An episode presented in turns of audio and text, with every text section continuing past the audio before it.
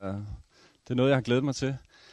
Øh, og selvfølgelig også frygtet, fordi øh, som Asger allerede har antydet, så er, øh, så er det ikke sådan helt entydigt, hvad i verden skal man få ud af det. Og jeg har egentlig aldrig spurgt, hvorfor jeg skulle sige noget om det her. Men det, øh, altså jeg er præst, så jeg har noget med kirken at gøre, og jeg har arbejdet med Søren Kirkegaard øh, på øh, Søren Kirkegaard Forskningscenter, for at være korrekt. Øh, instituttet, det var, det var noget andet. Øh, og jeg har været med til at udgive øh, den nye udgave af Kirkegaards skrifter, som hedder Søren Kirkegaards skrifter, øh, og som, hvis I skal ud og købe øh, samlede værker, så er det det, I er nødt til at købe. Øh, det har jeg været med til at arbejde med. Det betyder også, at mit kendskab til Kirkegaard er i en eller anden forstand overfladisk. Øh, jeg har arbejdet meget med det, og i mange år, og øh, bliver ved, og prøver indimellem på at slippe af med det, komme ud af det, øh, og det lykkes ikke rigtigt, øh, fordi det vender ligesom tilbage. Øh, men når jeg siger overfladisk, så er det fordi, øh, jeg har ligesom i, i den der proces med at arbejde med de ting, øh, har fat i utrolig mange ting. Så de øh, folk, jeg har haft besøg af før mig, nu her, Anders Kinko og, øh, og Jakob der og øh, Roar, de, øh, de har jo sådan arbejdet virkelig i dybden med et emne. Ikke? Jeg har arbejdet i dybden med, med mange emner, og så er det klart, så bliver det mere overfladisk. Øh, så jeg har ikke det der store, øh, dybe spadestik ned i, i et emne. Øh, men jeg håber, at, øh, at det alligevel kan blive interessant for jer og, og givende. Det har i hvert fald været spændende for mig at forberede mig til det. Og sådan er det jo tit, at øh, det, det er den, der siger noget, der får mest ud af det. Så jeg håber ikke helt, at det, det bliver det endelige resultat. Øhm, men øh, så, så meget om, øh, hvorfor jeg står her. Øh, jeg vil sige, at øh, når man skal sige noget om kirkegård, øh, eller når man skal tale om det måske også, det er måske også jeres erfaring, de er der, der læser kirkegård og, og kender noget til det, at øh, det er lidt ligesom et Mikado-spil. Øh, man, man, har, man har sluppet pindene der, ikke? Og, og begynder at, at tage fat i dem og, og, og skal, skal hive en ud af gangen. Ikke? Men det er så svært at, at bare tage en ud, fordi det, man kommer let til at rokke ved andre ting. Og sådan er det egentlig også her, at øh, bedst som jeg tror, ej nu koncentrerer mig om det her, du tager fat i det her, så kommer jeg til at lige at ryste noget, der ligger ved siden af, ikke? og så bliver jeg nødt til at tage den pind også. Øh, sådan er spillereglerne. Man kan spørge, om, øh, som Asger også allerede har gjort, om det er rimeligt at, øh, at bringe Søren Kierkegaard øh, på banen og tale om øh, kirken, og så oven i købet tage penge for det. Jeg forstår, at I skal betale for at høre på mig. Det er jo lidt skræmmende. Normalt er det gratis at høre på mig i kirken. Øh, men øh, Øh, så er der noget. Kan man få noget for pengene, øh, når, man, øh, når man snakker om det her? Øh, både ja og nej. Altså man får ikke en øh, samlet øh, præsentation af en, øh, det, man i teologisk sprog kalder en eklesiologi, altså en læren om kirken. Man får ikke øh, sådan totalt systematisk øh, overblik over øh, kirkegårds syn på kirken. Øh, man får drøb hister her, som antyder, at han, øh, at han har en holdning til det. Og det er ligesom det, at jeg vil prøve at, at tage jer med på en vandring igennem. Og øh, den store udfordring, det er jo så også tiden, må jeg når det, jeg gerne vil. Øh, så indimellem, så, så vil jeg simpelthen haste, øh, fordi jeg kan mærke, at hov, nu bruger jeg for meget tid på det her, så haster jeg. Øh, det må I have mig undskyldt. Øh. Der er et par spørgsmål, øh, som man kan stille til det her. Øh, kirkekampen blev nævnt. Er der mere at sige end, øh, om, om kirken, øh, end, end lige netop kirkekampen? Øh, I høj grad. Øh, og jeg vil, øh, jeg vil prøve at, at trække nogle tråde bagud fra kirkekampen til øh, at få sagt nogle, øh, nogle ting om, hvad det er, der egentlig er på spil, øh, når Kirkegaard han taler om kirken. Øh, han er øh, et andet spørgsmål, vi, kan, vi skal prøve at se, om vi kan finde svar på, det er øh, det her problem med, at han er så optaget af hin enkelte, øh, eksistensen, øh, den enkelte, øh, subjektiviteten, altså han snæver ligesom perspektivet ind på den enkelte, og, og hvordan kan man så tale om menighed? Til synlædende øh, modstridende øh, momenter. Så derfor så må man også spørge, hvilken betydning har kirken egentlig for kirkegård? Jeg kalder ham Sak Søren Åby Kirkegård. Øhm, og man kan spørge øh, med al hans øh, kritik af kirken, hvad er der så egentlig på spil for kirkegård, i, for hans øh, kristendomsforståelse? Det er sådan nogle af de øh, ledespørgsmål, jeg har arbejdet med undervejs for at nå hertil, øh, og som jeg vil øh, svare på øh, i, en eller anden, i et eller andet omfang. Øh, hvem var han egentlig, og kan man tillade sig at forvente, at han øh, ved noget om kirken? Øh, fordi hvem, hvem stiller sig op og siger noget om kirken? Øh, hvorfor skal Kirkegaard vide noget om kirken? Hvorfor skal han have en holdning til det? Han kalder sig selv en opbyggelig forfatter. Øh, altså han har ikke sagt, uh, han har ikke påstået, at han uh, kan noget særligt om kirken. Uh, så, så hvem er vi, at vi kommer og afkræver ham et, spørg- et svar på, på spørgsmål om det? Han var uh, optaget af litteratur, filosofi, psykologi og teologi. Psykologi i en, uh, ikke en moderne forstand, som vi kender i dag, Øh, men med hele øh, den filosofiske optagethed af, hvad et menneske er. Øh, og det er utroligt drivende i hans, for hans, hele hans tankegang. Det, hele tiden så kommer han hen øh, på, på menneskesynet. Det er hele tiden fremme i forreste linje. Øh, han læste i 30'erne, øh, men han var jo indskrevet som øh, teologistuderende, øh, øh, og, og brugte det meste af tiden på at læse litteratur og filosofi. Øh, Øh, da hans far så døde i 38, 1838, så øh, skyndte han sig at gøre sin teologi færdig. En anden ting, der jeg vil sige om, øh, om Kierkegaard, det er, at øh, hans holdninger, de er ikke øh, systematiske. Øh, det kan godt være, at man i, øh, i bagklogskabens lys kan, kan sådan danne sig et systematisk overblik. Øh, det, er der, det er der nogen, der mener, det kan i hvert fald. Men jeg mener, at øh, undervejs, der er han polemisk. Altså han er situationsbestemt. Han taler ind i bestemte situationer. Øh, der er selvfølgelig nogle linjer i hans forfatterskab, øh, det går ud fra, at jeg også har hørt om tidligere. Øh, øh, og det er ikke det, jeg siger, der ikke er, men, øh, men hans holdninger, for eksempel kirkekamp, øh, holdningerne i kirkekampen, er, er bestemt af en, af en situation, og det skal jeg også komme nærmere ind på, hvad det er for noget. Øh, det er jo blandt andet, for at sige det kort, at vi frem til 1848 har en statskirke, og derefter så har vi en folkekirke. Altså hele det der, den der scene, det der sceneskifte, det står han jo midt i. Øh, og det, det er jo en situation, som er, som er bestemmende for, øh, hans udfald. Øhm, han skriver i en øh, avisartikel, at øh, som der står her, jeg har fra 51, det vil sige ret sent i hans forfatterskab, jeg har kun en også digterisk afgivet, hvad man kunne kalde et eksistentielt korrektiv til et bestående i retning af inderliggørelse i den enkelte. Det vil sige, det beståendes lærer og indretninger har jeg så, så vist aldrig indvendt et ord mod, men jeg har arbejdet for, at denne lære måtte blive mere og mere sandhed i den enkelte. Her kan I øh, med det samme se, øh, den enkelte er, er fremme i forreste linje. Om det er rigtigt, at han aldrig har øh, talt øh, imod øh, det beståendes lære og indretninger, det øh, kan man sætte spørgsmålstegn ved. Det tror jeg nok, han har. Øh, men det er i hvert fald vigtigt for ham på det her tidspunkt at sige, at det har han ikke. Øh, han er et korrektiv det ligger i forlængelse af at, øh, at, at være polemisk, at være øh, i en bestemt situation, at øh, altså være et korrektiv, øh, en, en korrektion, øh, en kritisk bemærkning ind i en bestemt øh, situation. Det, det er ikke noget med, at han vil til at opbygge en ny kirke, eller en ny øh, reformation, eller et eller andet. Han vil, han vil, han vil komme med et, et korrektiv, altså han vil korrigere noget. Ikke?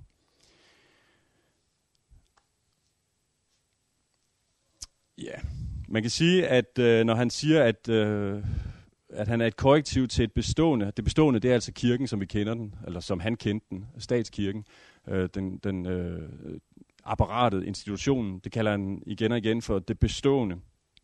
Og han øh, har sikkert valgt ordet med omhu, fordi han, øh, han, der er det her, altså stammen i ordet er at stå, øh, i modsætning til at gå. Altså noget, der står stille i modsætning til noget, der er i bevægelse. Det vil jeg også komme ind på. Øh, han har det forbehold, at, øh, at han vil være et korrektiv til et bestående i retning af inderliggørelse. Altså i retning af. Øh, det vil også, altså det, på en eller anden måde, så er det, så er det et forbehold, der, der siger, lad, lad os nu se, hvad, hvad der kommer ud af det her. Øh, og jeg mener egentlig, at han øh, hen ad vejen i den øh, spiral, øh, radikalisering, der sker fremad i kirkekampen, at han, han ligesom lægger nogle, øh, noget mading ud, og håber, at de store fisk øh, bider på, så han kan undgå kampen faktisk. Og, øh, og det lykkes ikke, øh, og der for ham at se, og derfor så øh, ender det så med kampen. Men altså i retning af, det, det understreger en, øh, et forbehold og en, øh, en tilbageholdenhed. Ikke? Altså, han, han går ikke frem med, med fuld, øh, fuld kampstyrke. Hvad kan man sige mere om en øh, opbyggelig forfatter? Man kan for eksempel sige, at øh, det understreger jo, at det er en, der skriver, og man skriver til en læser. Det vil sige, at hans publikum er læsere, øh, og allerede der er vi sådan set øh, igen tilbage ved den enkelte. Ikke? Øh, bortset fra, at vi indimellem laver studiekreds, hvor vi læser 15 mand sammen. Men, øh, men i princippet så er en læser øh, alene, øh, sidder alene og, og arbejder. Og, og jeg tror egentlig, at han mener det alvorligt. Det er ham selv, der siger jo, at han er en øh, opbyggelig forfatter. Det er ikke mit udtryk. Og øh, at han, øh, at han netop er en, en forfatter frem for en taler. Han siger jo igen og igen, at han ikke er en præst. Øh, han har ikke myndighed. Han er, øh, han er forfatter. Og han er en øh, forfatter, der arbejder majeutisk. Jeg ved ikke, om jeg har været inde på det med øh, den sokratiske øh, jordmoderkunst. Øh, jeg ved ikke, om der er nogle jordmøder til stede. Øh, men det er i hvert fald øh, noget, som øh, Kirkegaard er meget glad for. Øh, det er ligesom en øh, metode, han har fundet. Øh, hos Sokrates, mener han. Øh, og øh, udtrykket er sådan set, øh, skal sådan set dække over, at det handler om at få en sandhed frem på en indirekte måde. Altså det er jo ikke jordmoderen, der, der føder barnet. Det er moderen, der gør det. Øh, jordmoren skal, skal sådan set bare hjælpe barnet på vej. Øh, og det gør man i Kierkegaards øh, univers ved at stille øh, de rigtige fordringer, ved at stille de rigtige øh, spørgsmål. Tryk og pres og træk vejret osv. Han skriver, at øh, mig, den opbyggelige forfatter, var og er det derfor en glæde, at også just fra hint øjeblik, at de bliver flere, som bliver opmærksomme på det om den enkelte. Jeg skal lige sige, at jeg prøver ligesom at få nogle citater frem, øh, fordi jeg synes, det er vigtigt, også når vi overhovedet bruger tid på at tale om kirkegård, at, at øh, vi også hjælper hinanden med at, at kigge på teksterne. Øh, fordi det, i sidste ende, så tror jeg, det er det, man kan få mest ud af, det hvis I går hjem og sætter jer ned og læser selv. Øh, og, og jeg håber, at jeg med små, små glimt her kan være med til at, at, at hjælpe øhm, i den proces. Det jeg gerne vil fremhæve, det er øhm, denne tynde, meget tynde forestilling øh, af menighed, nemlig at øh, han ønsker, at de bliver flere. Altså, vi er over i flertalsform her, ikke i pluralis. Og, øh, og det vil sige, at han har for et øjeblik forladt den enkelte. Øh, dog ikke øh, mere end halvanden linje. Øh, men, men lige nok til at, at få sagt, øh, og det er faktisk en ret vigtig pointe, at øh, den enkelte står ikke alene. Øh, og, og det er en pointe, der går igen øh, i mange sammenhænge. Øh, men som han også, øh, grund til at jeg kalder det en, en tynd øh, forestilling, det er jo fordi, øh, det, det er noget af det, Kirkegaard er kritiseret allermest for. Det er øh, den her øh, gentagende øh, pukken på den enkelte. Øh, glemmer han ikke fællesskabet, glemmer han ikke menigheden. Øh, og det kan der være noget om, men der er i hvert fald antydninger af, at han har husket, øh, at vi er flere. Øh, og jeg synes, at det her citat, det i hvert fald siger, at, at øh, det kan godt være, at han henvender sig til den enkelte, men det er med henblik på, at de skal øh, blive flere. Altså at, de skal, øh, at der er flere, der skal blive enkelte, faktisk. Ja. Øhm, hvad taler vi om, når vi taler om kirken? Øhm, det kan være lidt svært at, at øh, finde nogle definitioner, øh, og jeg har egentlig bare valgt øh, pinde i øh, Mikado-stakken. Øh, man kunne godt have valgt nogle andre. For eksempel så burde jeg have haft en, øh, en pind, der hed synlig, usynlig. Altså en, en klassisk øh, skildring, skil, øh, hvad hedder det, sondring øh, mellem at tale om den synlige kirke øh, og den usynlige kirke. Øh, og det er jo en, faktisk en ret vigtig sondring også i kirkegårds øh, univers. Øh, men altså, vi har selvfølgelig nogle bygninger, der optræder i, i hans øh, forfatterskab og hans tankegang. Han øh, går rundt i København øh, til de forskellige kirker, de lokale kirker, øh, hvor frue Helliggeist, som den hed dengang, Helligåndskirken, Trinitatis øh, især. Øh, og så er der, når vi er i bygningen, så er der jo især en... Øh, øh, jeg tænkte på, om, øh, hvor meget kunst er han egentlig optaget af, kirkekunst. Altså Torvaldsens Kristusfigur i Domkirken, øh, skriver han om, det skal vi også komme tilbage til. Øh, derudover så er der en engel i Vor Frelse Kirke, jeg ved ikke, om I har været i Vor Frelse Kirke, øh, inde i kirkerummet. Øh, der er ligesom en, over dåbsfadet, så vidt jeg husker, så er det ikke rigtigt? Så er der en engel, der ligesom kommer ned oppe fra. Øh, det bemærker han også et sted. Men ellers så er det ret øh, sparsomt, hvad han øh, egentlig er optaget af det der. For kirkegård, der må man nok sige, at hovedsageligt der er kirken øh, et sted for forkyndelse. Øh, det er hans øh, primære opmærksomhed. Øh, det er prædiken. Vi hører ham ikke meget tale om salmer eller om øh, ritualer, selvom der faktisk kommer øh, en ny ritualbog i øh, sidst i 40'erne, tror jeg det er. 46 eller sådan noget. Øh, og der sker selvfølgelig ting der i forbindelse med 48, øh, hvor der var nok at tale om. Han er også lidt optaget af dåbspørgsmålet, fordi der var tvangsdåb i øh, 30'erne og 40'erne. Der var nogle af de vagte, der ikke ønskede at lade deres børn blive døbt i kirken. Øh, og det støttede han dem sådan set i. Det var ikke noget at sende politiet ud og sørge for, at øh, folks børn blev døbte, hvad der rent faktisk skete. Øhm, men altså primært øh, forkyndelsen, som det han er interesseret i. Øhm, kirke er et fællesskab, det er et øh, socialt fællesskab, og det er et åndeligt fællesskab. Og man kan sige, at på den sociale side, der er det selvfølgelig et, et, et stort spørgsmål på den her tid, øh, forholdet mellem stat og kirke. Øh, og man kan sige, på en måde, så er det jo også noget, der er øh, aktuelt for os i dag. Jeg ved så ikke, om vi kan bruge så meget af den diskussion dengang øh, til noget i dag. Det, det kan man jo diskutere. Han har en stor sondring Øh, det ved jeg ikke, hvor tit de tænker på det, men altså for Kierkegaard er det meget vigtigt at skelne mellem kristenhed og kristendom. Øh, kristendom, det er det nye testamentes lære øh, om, hvad kristendom er, altså en åndelig øh, størrelse, mens kristenhed, det er en øh, geografisk størrelse. Øh, det er noget, man kan tælle. Øh, man kan ikke tælle ånd, men man kan godt tælle hoveder i en øh, forsamling, øh, når de skal betale. Øh, menighed. Han har, øh, altså han, øh, menighed er et, øh, som mange af Kirkegaards begreber, et tvetydigt begreb, øh, som i den tidlige fase i hans øh, forfatterskab øh, oftest bliver brugt øh, ret negativt faktisk, eller i hvert fald ironisk. Øh, altså han, øh, han, han bruger typisk udtrykket menighed om øh, medløbere. Altså folk, der, der ligesom stimler sammen øh, som medløber, og, og egentlig med hovedet under armen bare gør det, de andre gør. Øh, så en ret, øh, ret kritisk øh, brug af, af, af udtrykket.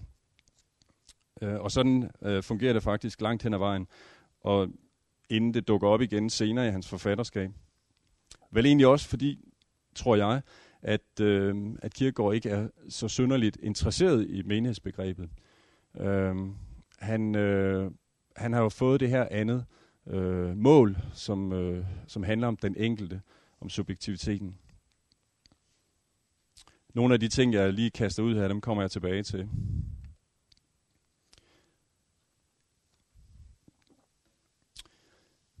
Øh, Kirkegaard, han går i kirke. Det er jo sådan set nok til at sige, at så har han da ret til at mene noget om kirken. Øh, han er en flittig kirkegænger. Øh, det startede med, at han blev døbt den 3. juni 1813. Det må have været knap en måned efter sin fødsel. Øhm, I øh, Helliggeistkirken, fordi det, det var der, de boede. Og han blev konfirmeret i Trinitatis kirke den 20. april 28. Og øh, grund til, at det var i Trinitatis, de hørte faktisk til vor fruesovn, men den blev bombet af englænderne og lå i ruiner og blev øh, indvidet igen i øh, 1829. Så i, i alle de år, der var vor frue kirke en ruin og under genopbygning, og menigheden holdt til primært i øh, Trinitatis kirke. Så der blev han konfirmeret. Han blev konfirmeret af ingen ringer end Mønster, Jakob Peter Mønster, som øh, cirka 6 år senere, 34, blev biskop over København, og som vi også skal høre mere til senere. Øh, det hedder så, at han gik i kirke hver søndag. Øh, det ved jeg ikke, om det er rigtigt, men det vil jeg gerne tro, det er.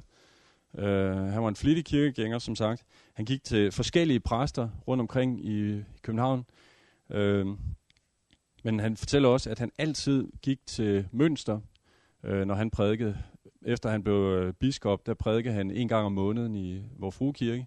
Øh, ellers var han jo ofte på visitat ude i, på Sjælland. Altså Københavns biskop var Sjællands øh, biskop dengang. Øh, så han havde nok at se til. Øh, og Mønster, han var en øh, stor prædikant på det tidspunkt. Øh, det er også derfor, jeg gerne vil tage fat i ham. Han havde skrevet prædikensamlinger, øh, og var en populær mand øh, allerede. Han kom fra Spjellerup nede på Sydsjælland, øh, og blev øh, hentet ind øh, til København, øh, og blev ret hurtigt øh, ven af kongehuset. Øh, og øh, blev, øh, øh, hvad, jeg ved ikke, hvad sådan noget hed dengang, men han blev præst for, for kongehuset faktisk øh, ret hurtigt. Øh, så en, en mand, mange øh, lyttede til og gik til. Han siger, Kirkegaard, at han har altid lyttet til mønster. Der er kun én gang, hvor han ikke gjorde det, og det var anden juledag 1853. Øh, og det var så ved skæbens ironi øh, sidste gang Mønster han prædikede, fordi så døde han øh, nogle dage efter. Øh, I undrer måske over, at jeg skriver aldergang om fredagen, bortset fra har øh, Roar måske har snakket om det. øh, men øh, ja, okay. Øh, men det betyder jo altså, at han har, han har gået i kirke både øh, fredag og søndag. Ikke hver øh, fredag. Han har været til nadver 41 gange i sit liv. Øh, det lyder jo ikke meget for en trofast kirkegænger i dag måske, men øh, det er jo nærmest, hvad nogen kan nå på et år. Men, øh, men altså dengang, der var det en, øh, en øh, der var det almindeligt. Øh, og, og det var en mere omfattende øh, vej at gå til alders dengang, end det er i dag. Altså det var ikke noget, man bare sad nede på kirkebænken og, og besluttede sig for, at nu går jeg til alders i dag. Øh, man var forbi øh, kirkekontoret og blev skrevet op i alder, øh, aldergangsbogen, protokollen, øh, og det er også derfor, vi ved noget om det, fordi man kan gå ned og læse de protokoller og se, at øh, familien Kirkegaard var til alders den og den dag ved den og den præst, og øh, skummer øh, eller hosekrammer Michael Kirkegaard, han havde to af sine sønner med, og, og så videre. Øhm, vi får også at vide, at han Kirkegaard sidste gang så gik til alders den 28. maj 52, altså tre år før han døde. Så de sidste tre år af sit liv, der valgte han ikke at gå til alders. Og det har selvfølgelig noget at gøre med hele stormen på kirken, øh, at han var øh, ikke interesseret i at, at få det med. Men altså, selvom han holdt op med at gå til alder, så blev han ved med at gå i kirke, øh, også de sidste år. Hans øh, øh, forhold til kirken og prædiken, kan man sige, nu har jeg sat det i parentes, men altså han, der blev læst prædikensamlinger, der blev fulgt med i, hvad, hvad der blev skrevet af prædikener. Øh, Mønster, han blev læst, øh, Grundtvig blev læst, og han gik også til, til gudstjenester hos Grundtvig i, Vartov dengang. Øh, det var muligt. Øh, og fra, sjovt nok, fra omkring 48, det kan være, du ved med om det er, Asger, men jeg mener, det er fra 48, der, øh, der begyndte han at læse Luthers øh, stille. Øh, af en eller anden grund, den har jo været kendt og skrevet oversat til dansk og ligget i mange hjem formentlig. Øh, lang tid før, jeg kan ikke huske, hvornår den er fra, men, øh, men altså omkring 48, der er det som om, at Kierkegaard han opdager den og siger, hov, der er noget her, jeg lige må have læst. Og så begynder han at læse den, og man kan se i hans journaler og papir, øh, at fra dag af, der er der masser af referencer til øh, Luthers prædikner der. Og det er jo så også, fordi han er i gang med at øh, sammenligne prædikner. Og det vil jeg også øh, komme med et par eksempler på. Han, øh, han begynder at sammenligne Mønsters prædikner med, med andre prædikner, og det, der tror jeg, han henter noget krudt hos Luther. Øh, altså han går simpelthen ind og begynder at, at, at, at sådan pille prædiknerne fra hinanden. Øh, man kan sige, at han, øh, Kierkegaard, han kommer også i øh, brødremenighedens øh, forsamling, som øh, holdt til i Stormgade, der hvor Nationalmuseet øh, ligger nu. Øh, hans far var øh, medlem dernede, og i hele sin barndom er Kierkegaard kommet i brødremenighedens øh, forsamling der. Øh, så de har siddet til gudstjeneste om formiddagen og, og nede ved brødremenigheden om eftermiddagen, så vidt jeg har forstået. Øh, og, og har selvfølgelig meget af den øh, pietisme, som, øh, som, som blev forkyndt der, øh, med sig, og det kan man også se i hans, øh, i hans teologi. Øh, han skriver, at han blev træt af blodteoriens lyrik. Han blev træt af øh, al den stigen på kristi lidelser. Øh, han savnede, at øh, den stigen den blev øh, vendt til handling. Øh, så det er som om, at han, øh, der, der var simpelthen for meget fokus på, på kristi blod, øh, på en måde, øh, det er ikke fordi, han afviser kristi blod, men på en måde, så det ikke øh, førte til noget handling. Der kom ikke nogen efterfølgelse ud af det. Han manglede en accentuering af efterfølgelsen, og, og fandt en eller anden form for handlingslammelse. Og jeg tror, jeg ved ikke, hvornår han holdt op med at komme i brødremenigheden, men det har formentlig været omkring, hvor hans far han døde. Der skete nogle ting der. Uh, hvordan går det med tiden? Det går ikke så godt.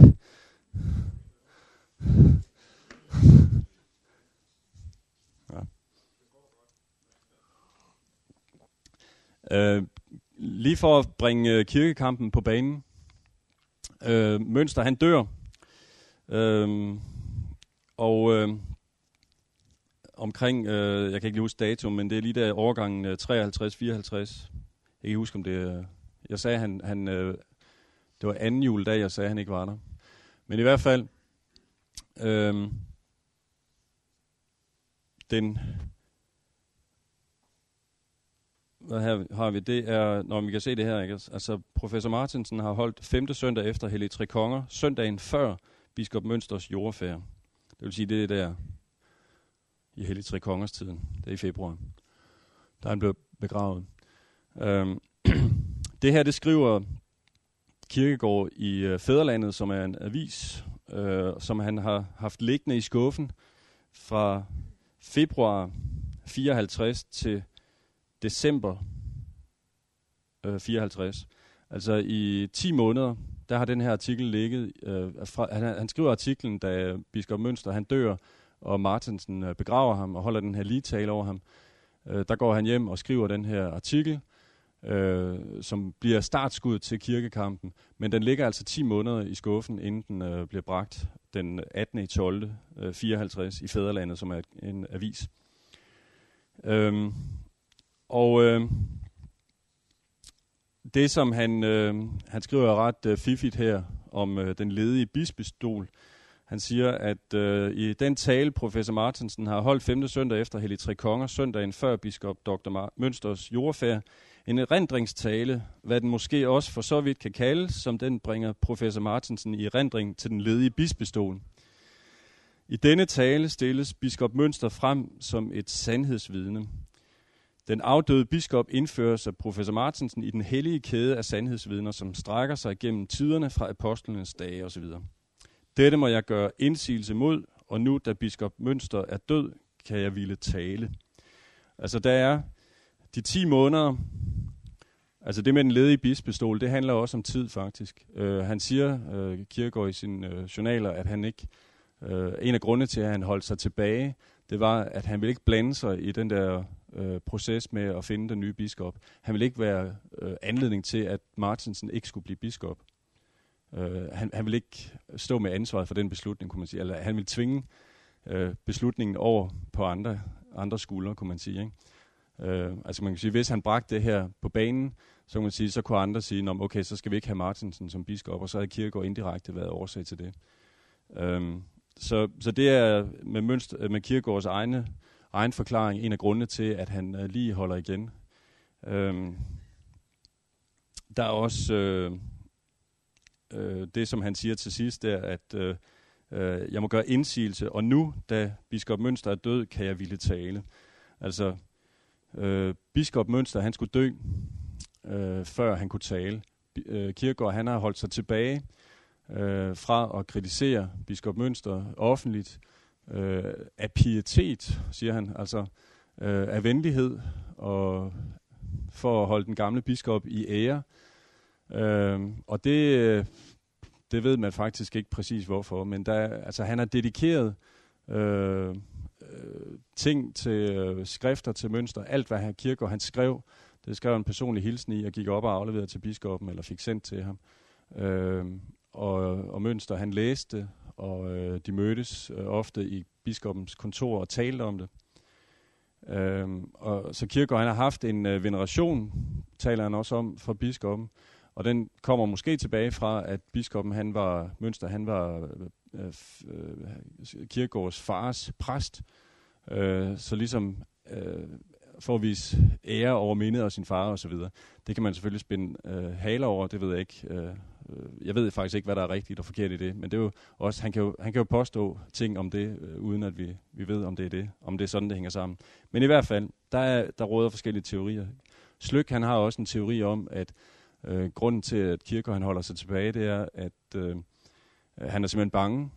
Han er bange for at få en, øh, en jurydom over sig øh, og komme under censur. Altså Grundtvig, han, blev, øh, han var jo under censur i, fra 25 til omkring 40 eller sådan noget, er det ikke rigtigt? Øh, altså i 15 år, hvor Grundtvig ikke måtte skrive øh, på et tidspunkt, hvor han havde meget, meget at sige. Øh, og så, så jeg, øh, det mener Slyk, at det er en af grundene til, at, at Kierkegaard han holder sig tilbage, og det, det er da meget plausibelt.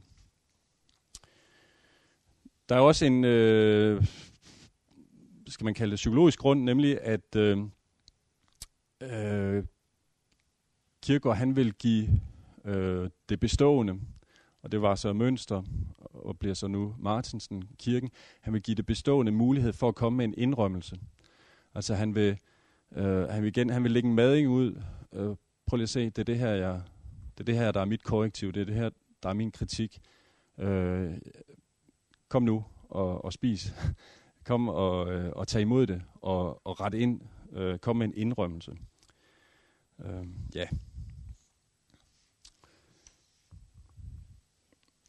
Og fortsat øh, den samme artikel. Når man ved forkyndelse nærmest tænker på, hvad der siges, skrives, trykkes, ordet prædiken, at da, for blot at, blot at tage et, biskop Mønsters kristendomsforkyndelse fortoner, tilslører, fortiger, udlader noget af det mest afgørende kristelige, det der falder os mennesker ubelejligere, det, der ville gøre vort liv anstrenget, forhindre os i at nyde livet, det om at afdø, om frivillig forsagelse, om at hade sig selv, om at lide for læreren osv. Behøver man ikke at være sønderlig skarpsynet for at kunne se, når man lægger det nye testamente ved siden af Mønsters prædiken. Det er altså så kras øh, kritikken er, og det er det nye testamente i kirkegårds hånd over for Mønsters prædiken. Øh, og man kan, når man, øh, det her det er fra øh, artiklen. Lignende ting kan man læse i øh, Kierkegaards øh, journaler. Han har jo udgivet så meget, og, og så meget har han så øh, stående i notesbøger og journaler og dagbøger og den slags ting. Øh, og øh, en af pointerne er, at øh, i dagbøgerne, journalerne, der kan man hele tiden se, at det er mønster, han, øh, eller ikke hele tiden, men mange gange kan man se, at det er mønster, han har, øh, han har blik for med de her kritikker, og så kan man så se, at den samme kritik, den går så igen i nogle af de skrifter, han udgiver, øh, hvor Mønsters navn så bare ikke bliver nævnt før nu. Øh, og en af dem, vi skal se på, det er Indøvelse i kristendom, som er skrevet i 48 og udkom i 49 eller 50. Øh, altså mens Mønster endnu levede, hvor han har den samme kritik, men hvor Mønsters navn bare ikke bliver nævnt øh, en eneste gang. Øhm, og det, som øh, det handler om, det er jo altså øh, det med, at, øh, at det fortoner. Det fortoner sig. Han tilslører, han fortiger, han udlader noget af det mest afgørende kristelige. Og det, øh, som for Kierkegaard er det mest afgørende kristelige, det er det med at afdø, at lide for læren. Og det vil jeg også komme mere ind på.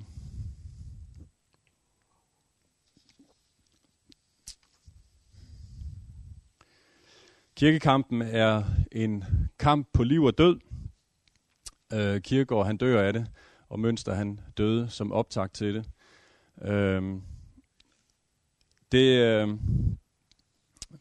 der, der er også forsket i, at der er folk, der, der spekulerer i, hvad, hvad døde han egentlig er i Kirkegaard, men han, øh, han, han boede lige op og ned af Domkirken, øh, dyrkøb, øh, og øh, hvis I står foran øh, indgangen til Domkirken og, og over mod højre, den der lille smøge, der går ned, der boede han øh, i nummer 5 derovre, øh, inde i baggården, og øh, det var hans sidste øh, lejlighed. Han flyttede en del rundt i København, men der døde han altså.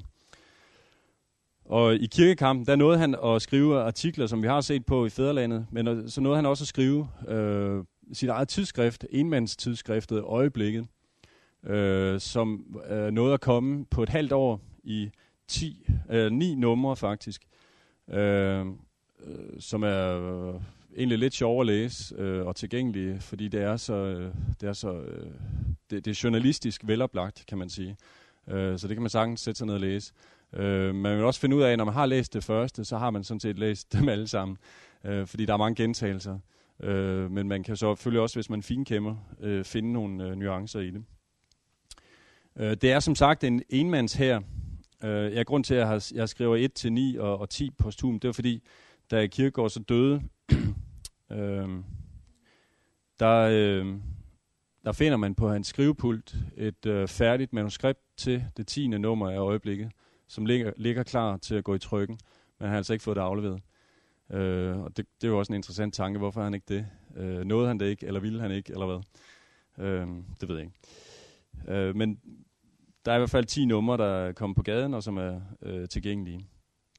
Man kan sige, at øh, øh, når jeg siger enmandsher så er det virkelig øh, sandt. Altså, der var selvfølgelig folk, der, der støttede ham i hans øh, tankegang, men øh, fåmeldt. Øh, altså, han, havde jo, han var jo alene i kampen, øh, kan man sige. Øh, hvem har også lyst til at slås med en mand, der skaber sig på den måde? Øh, hans bror for eksempel havde ikke Peter Christian Kirkegaard. Han var biskop i øh, Aalborg. Øh, var han det på det tidspunkt? Det blev han først senere. Ja. Så han var, han var præst ude øh, i, i Sorø. Øh, hvad hedder det derude? Peder, Pederstrup eller sådan noget. Pederstrup ved Sorø. Der var han præst. Øh, og øhm, øh, øh, Kirkegårds eneste overlevende bror, de var en øh, flok, og, men inden Kirkegaard han blev 23 år, der døde de alle sammen, undtagen Peter. Øh, han, hans mor døde, og hans søstre og hans brødre døde. Øh, det kan man sådan parentes bemærket også lige mm, huske på, når man øh, undrer sig over, hvorfor han, der er nogen, der mener, at han er tungsindig, der er nogen, der mener, at han er en sortseer osv., Øh, det tror jeg. Øh, altså, inden han var 23, der, der mistede han en øh, 6-7 øh, nære familiemedlemmer. Øh, og havde så Peter der tilbage. Øh, og de øh, skrev temmelig meget sammen, som desværre er gået tabt. Øh, der er ikke ret mange af de breve, der er bevaret. Øh, så hvordan de egentlig har, har skrevet det, det, det ved vi ikke. Øh, men, men de ting, der er, øh, de, de vidner om, øh, om nogle kampe. Øh, PC, han var, øh, altså Peter der, han var øh, grundvigianer, og øh, lagde sig ud med Kirkegård, eller Kirkegård lagde sig ud med ham. Øh, Peter, han var på et øh, konvent for præster ude i Roskilde på et tidspunkt, hvor han øh, Øh, holdt et foredrag om Søren Kierkegaard, og, og stod altså der i Roskilde og talte til en forsamling præster øh, om sin bror, uden at øh, Søren han vidste noget om det. Og en af de ting, der blev sagt, det var, øh, altså der blev talt om at være i ekstase. Øh, og det blev Søren temmelig sur over. Øh, øh, og øh, havde ikke så meget med ham at gøre mere. Ja.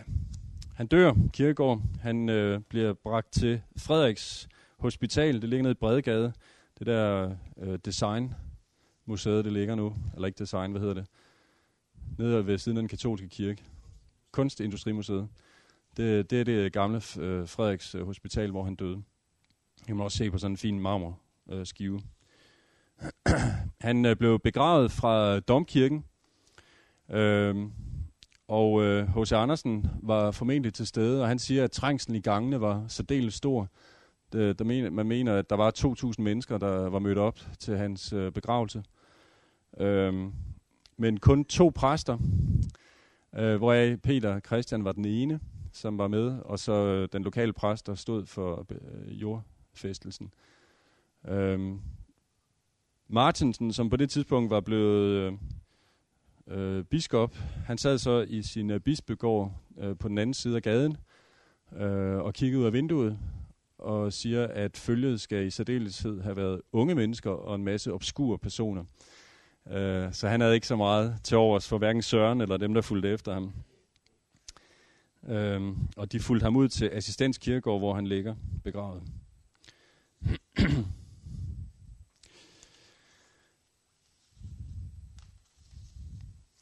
Ved vejen hen til kirkekampen, øh, det er egentlig det, jeg også synes er interessant no, prøve at finde øh, nogle, af, nogle af grundene til, at det gik, som det gik.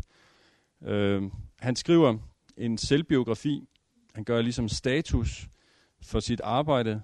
Allerede i 49, det vil sige seks år før han dør, der, øh, der, der gør han status. Øh, det gør han i øvrigt flere gange, fordi der er flere gange, han tror, han skriver blandt andet i 46 en bog, der hedder Afsluttende uvidenskabelig efterskrift, øh, som viser sig at blive nærmest højdepunktet, øh, eller et vendepunkt i hans forfatterskab, øh, men bestemt ikke afslutningen. Øh, han kommer så i øh, 49 her med noget, han kalder... Øh, øh, altså det er en selvbiografi, og han, han, øh, den har titlen Om min forfattervirksomhed. Og han har jo ellers været pseudonym, det har I sikkert også været inde på. Øh, hvad? Ja. Og, øh, og har gjort en stor dyd ud af ikke at fremstå som forfatter til en del af de her skrifter, som ellers kom fra hans hånd. Øh, Øh, men indimellem, blandt andet i, øh, i den bog, der hedder Afsluttende uvidenskabelig efterskrift, øh, og så igen her, der, der vedkender han sig forfatterskabet øh, af nogle af de der skrifter. Øh, og her gør han det jo helt øh, direkte. Han skriver, øh, øh, den bevægelse forfatterskabet beskriver er fra digteren, fra det æstetiske, fra filosofen, fra det spekulative, til antydningen af den mest inderlige bestemmelse i det kristelige, fra den pseudonyme enten eller igennem afsluttende efterskrift med mit navn som udgiver, til taler ved aldergangen om fredagen, af hvilke de to var holdte i Fruekirke. Denne bevægelse er tilbagelagt eller beskrevet uno tenora i et åndedrag, om jeg så til at sige. Så forfatterskabet totalt betragtet er religiøst fra først til sidst. Øhm, det er et øh, regnskab, og, og det er jo som øh, alle biografier, og selvbiografier, det skal man tage. Øh, der skal en spejling til, øh, fordi øh, når man skriver om sig selv, så har man jo med at at skrive det, man har lyst til at skrive. Øhm, og det er der også nogen, der gør en dyd ud af, at øh, det skal man passe på med at stole på. Øh, på den anden side, så kan man også vælge bare at stole på det, og sige, hvorfor skulle, det, hvorfor skulle han ikke mene det, han, han skriver. Øh, øh, men der er selvfølgelig noget med iscenesættelse og sådan ting, som øh, man ikke skal se bort fra. Øh, jeg synes, det er vigtigt at, at lægge mærke til den bevægelse, der er i hans øh, analyse her af sig selv, øh, fra til, altså fra nogle øh, øh, skrifter, som er æstetiske og filosofiske, til øh, nogle andre. Øh, det er alt sammen, selvom det, når man kigger på det, vi snakker faktisk lige om det, ikke? du sagde, Asger, at øh, du har mest læst øh, det opbyggelige forfatterskab, øh, og ikke så meget det filosofiske. Øh, og det skal du gå hjem og gøre. Øh, fordi det er, det er jo et åndedrag, ikke? Altså der er, øh, der er en sammenhæng i galskaben. Og, og selvom det ser ud som om, at det, at det derovre, det handler om noget helt andet end det herovre, ikke?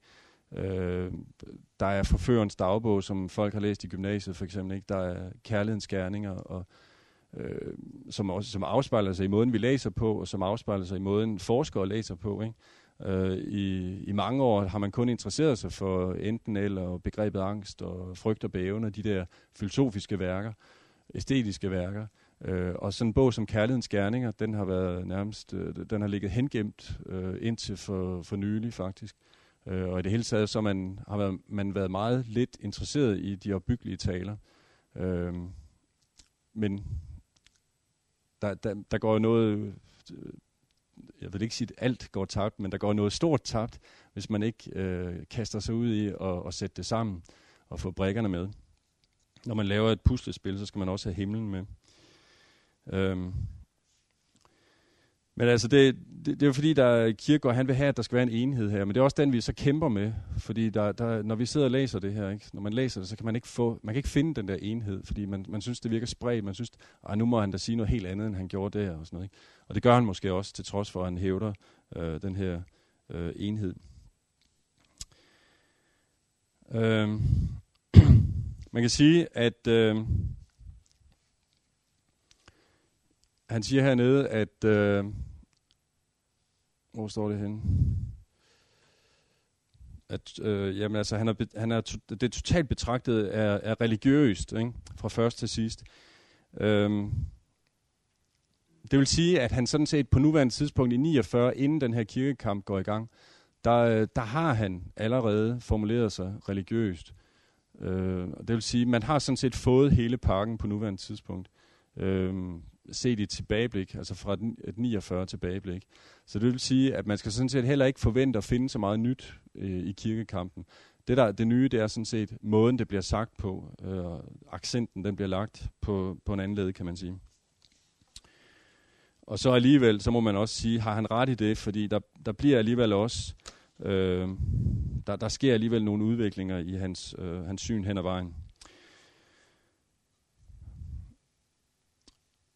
Øhm, øh, ja, det han så videre siger i øh, den samme, øh, det samme sted, øh, han taler om, at til dette forfatterskab svarer som ophav en, der kvæg forfatter kun har villet et, den indsigtsfulde vil til lige kende, at dette ene er det religiøse, men det religiøse helt og holdent sat ind i refleksion, dog således, at det helt og holdent tages ud af refleksionen tilbage i enfold. Det er, han vil se, at den tilbagelagte vej er at nå at komme til enfoldighed. Øhm, man kan sige, at øh, refleksion og enfold, enfoldighed, det tror vi, øhm, det tænker vi, at det er sådan noget, øh, når man ikke har så mange brækker at flytte med. Øh, det er selvfølgelig også noget om, altså enfold, det er at have en brik at flytte med. eller, eller rettere sagt, at nå tilbage til kun at ville flytte med en brik, kunne man også sige. Øh, Øh, og det kræver altså en refleksion. Men det er ikke en refleksion, sådan som hans øh, opponenter mener, altså at man skulle ligesom komme videre ved at tænke sig, at man ligesom skulle øh, dannelsesmæssigt skulle komme ud over det religiøse og det kristelige og ligesom blive færdig med det. Øh, men refleksionen er øh, for ham, øh, at man reflekterer sig ud af nogle øh, misforståelser faktisk. Han siger, at øh, et andet sted, man kan, ikke, man kan ikke reflektere sig ind i kristendommen. Altså man kan ikke tænke sig ind i kristendommen, men man kan reflektere sig ud af noget andet. Øh, altså man kan ligesom øh, skralde øh, nogle lag af sin egen øh, overbevisning, sine egne tanker, sin egen øh, tænkning og sine forestillinger, men man kan ikke reflektere sig til det kristne, til det religiøse. Øhm, og den der refleksion, den er, øh, den har også noget bevægelse i sig. Ikke? Altså at man skal tages ud af refleksion tilbage i enfold. Og, og det vil sige, at man er det man er startet med, det umiddelbare, man er startet med, det bringer man refleksionen ind over. Sådan så refleksionen begynder at tage fat om det, man øh, oplever, de forestillinger, man har. Men så skal man tilbage til enfolden. Så der er altså en bevægelse, ligesom øh, frem eller ind, eller hvad vi skal sige, og så ud igen. Den der dobbeltbevægelse, som den hedder, og, øh, og som går igen mange steder. Øh, alle værker, vil jeg næsten påstå. Øh, der kan man finde den model, eller den struktur, øh, at man ligesom først skal reflektere sig ud af noget, for så at vende tilbage. Øh, han, han taler også på et tidspunkt om en anden umiddelbarhed. Altså med et udgangspunkt i umiddelbarheden, barnet, det barnlige. Øh, der skal en refleksion til, og så skal man tilbage til en anden umiddelbarhed. Det er det, øh, enfoldigheden handler om. Og en fodnote til det siger, at for så vidt der er religiøst er menighed, der er dette et begreb, som ligger på den anden side af den enkelte, og som for alt ikke må forveksles med, hvad der politisk kan have gyldighed, publikum, mængde, det numeriske osv. Det er selvfølgelig noget, der har været aktuelt i 48 tale på den måde. Øhm, men den her, altså menighed, han er, han er med på at tale om menighed, men, men det skal være på den anden side af den her refleksion øh, tilbage i enfoldigheden. Menighed er en forsamling af enfoldige, kunne man også sige.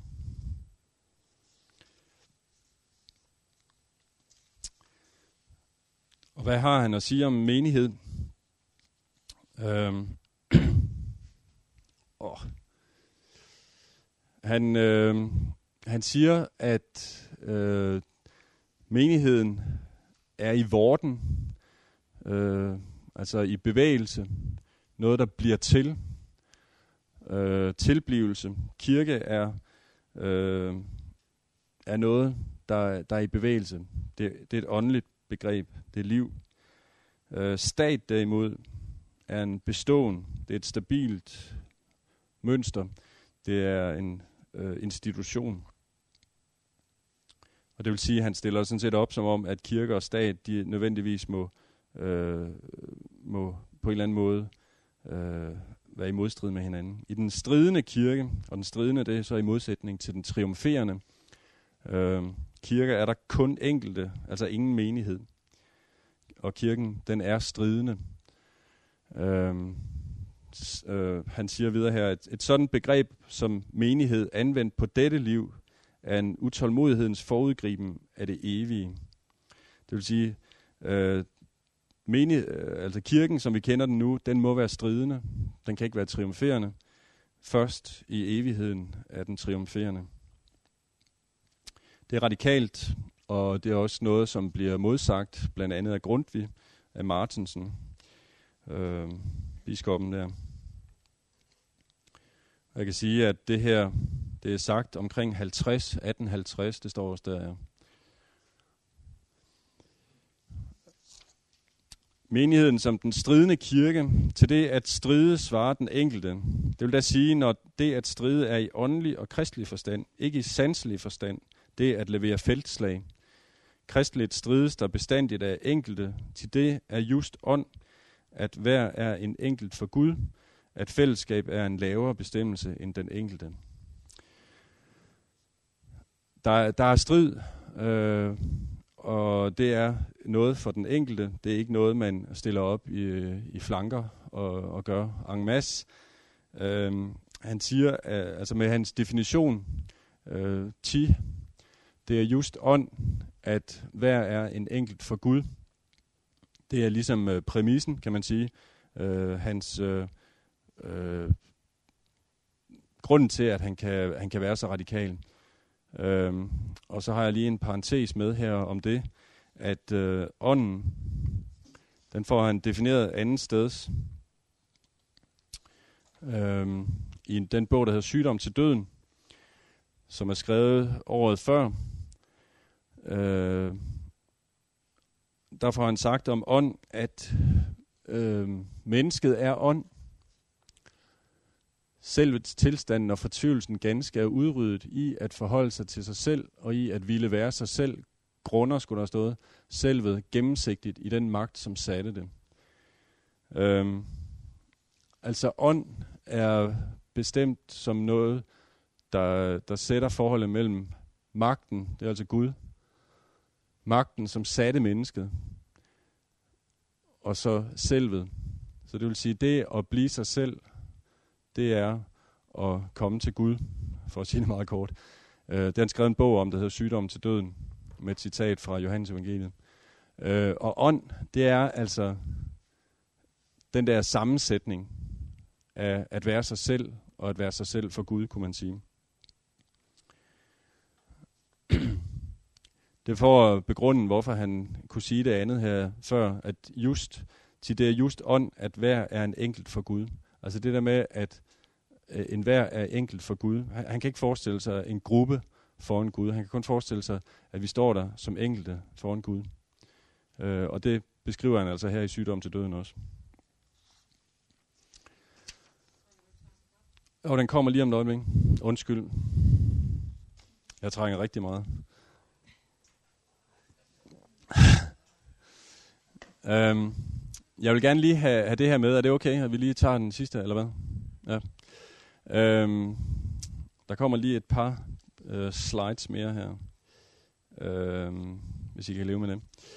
Altså, det, det er jo fordi, der er den her øh, modsætning mellem mængde og hin enkelte. Øh, han stiller det ikke så meget op som øh, menighed over for hin enkelte, men, øh, men som mængde. Det, det er hans øh, negative, øh, den, den negative bestemmelse. Ikke? Øh, bevægelsen er, er der her at komme til det enfoldige. Bevægelsen er fra publikum til den enkelte. Religiøst er, det nemlig intet, er der nemlig intet publikum, men kun enkelte. Til det religiøse er alvoren, og alvoren er den enkelte. Dog er det et hvert menneske, ubetinget et hvert menneske, som han jo er det, kan være, ja, skal være den enkelte. Og dette er min tro, at så meget forvirret og ondt og afskyeligt, der kan være i menneskene, så snart de bliver det ansvars- og angerløse publikum, mængder og deslige, Lige så meget sandt og godt og elskværdigt er der i dem, når man kan få dem enkelte. O, og i hvilken grad skulle menneskene ikke blive mennesker og elskelige, når de ville blive enkelte for Gud. Øh, publikum og mængde, det er selvfølgelig negative øh, begreber i den her sammenhæng. Øh, han er optaget af at komme til det enfoldige. Igen, der har vi bevægelsen, ikke? Altså at blive enfoldig, at vorte enfoldig, komme til det enfoldige. Og så er han optaget, så igen, et hvert menneske, det er også værd at få med, et hvert menneske, øh, altså der er den her menneskelighed, øh, som han understreger flere, med flere lejligheder. Øh, der, det er ikke kun nogen, men det er et hvert menneske, der, der står over for den her fordring. Øh, og alvoren, alvoren har at gøre med det her med det, med det enkelte menneske. Altså alvor kan man ikke øh, passe en masse. Det, det må man øh, stå alene på mål for. Fordi det handler om, om øh, sandt og godt. Øh, det bliver sagt dernede et sted. Ja. Øh, altså i hvert fald alvor og sandhed øh, bliver knyttet sammen. Alvart på gammel tysk, det betyder øh, at, øh, sandhed simpelthen. Altså vart, Wahrheit. Jeg vil lige give en, give en øh, mellemregning her.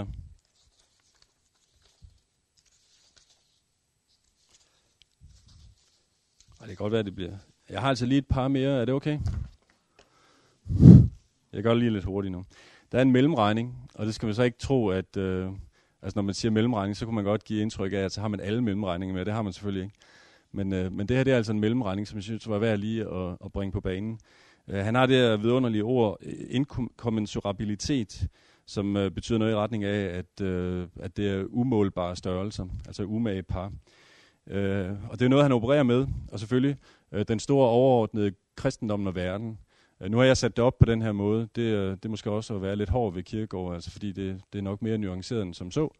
Øh, men i hvert fald så er det en, øh, en betingelse eller en præmis, man hele tiden skal have med. Altså hvordan forholder kristendommen sig egentlig til verden, altså verden som et begreb, kan man sige. Ikke? Øhm, og der har han det fantastiske billede, også for at de lige får en smagsprøve. Hvis to mennesker spiste nødder sammen, og den ene ikke holdt af andet end skallen, den anden kun af kernen, må man om dem sige, at de passer godt sammen. Således passer Gud og verden også for hinanden.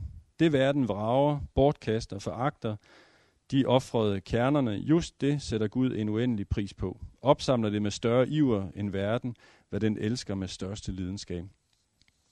Sådan skriver Kirkegaard, og det er jo parentes bemærket, øh, noget man kan diskutere, hvor, hvor svært er det egentlig at læse Kirkegaard, når man skriver sådan noget. Ikke?